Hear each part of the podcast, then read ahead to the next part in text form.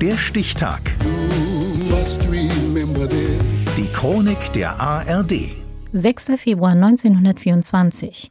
Heute, vor 100 Jahren, erklärte der Physiker Albert Einstein seine Relativitätstheorie im Radio. Peter Meyer-Hüsing. Albert Einstein mochte das Radio und nannte es einmal ein wunderbares Werkzeug der Mitteilung. Da lag es für den Schöpfer der Relativitätstheorie nahe, selbige doch einmal in einem Rundfunkvortrag zu umreißen.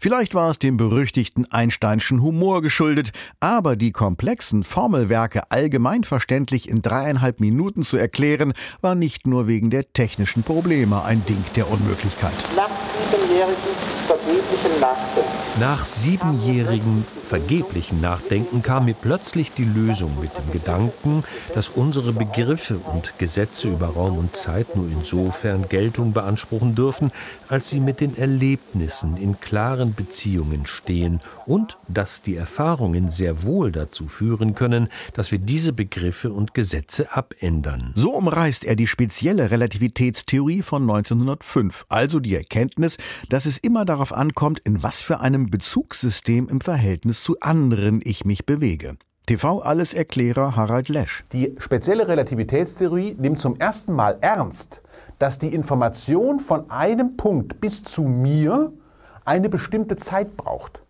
Und das heißt, ich kann erst dann etwas über etwas erfahren, wenn das Signal bei mir angekommen ist. Vorher kann ich es mir vielleicht ja, vorstellen, aber solange ich nicht wirklich einen Pieps habe, weiß ich nichts darüber. Die allgemeine Relativitätstheorie, formuliert 1915, versucht Einstein in seinem Radiovortrag ebenfalls in drei Sätzen zu umreißen. Aber wir lassen das hier mal, denn zu Recht, meint Harald Lesch. Man müsste eigentlich 256 gekoppelte partielle Differentialgleichungen lösen, um das System einigermaßen zu durchdringen. Das kann ich jetzt in der Kürze.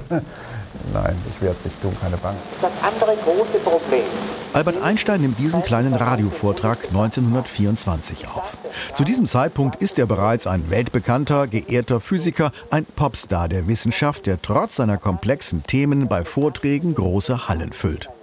Zwei Jahre zuvor erhielt er den Nobelpreis. Er lebt und forscht noch in Berlin, obwohl das politische Klima für den Pazifisten und Sozialisten dort zunehmend heikler wird.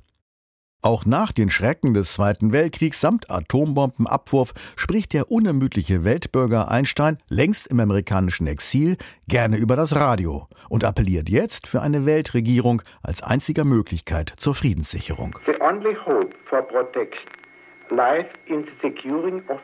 die einzige Hoffnung ist die Sicherung des Friedens durch supranationale Maßnahmen. Eine Weltregierung muss gegründet werden, die in der Lage ist, verschiedenste Konflikte zwischen Nationen zu lösen. Einsteins einst utopisch anmutende Theorien sind längst vielfach bestätigt und bewiesen. Für die politischen Utopien steht dies immer noch aus. Zum ersten Mal zum Radiomikrofon griff der Physiker und Visionär Albert Einstein heute vor 100 Jahren. Der Stichtag. Die Chronik von ARD und Deutschlandfunk Kultur. Produziert von Radio Bremen.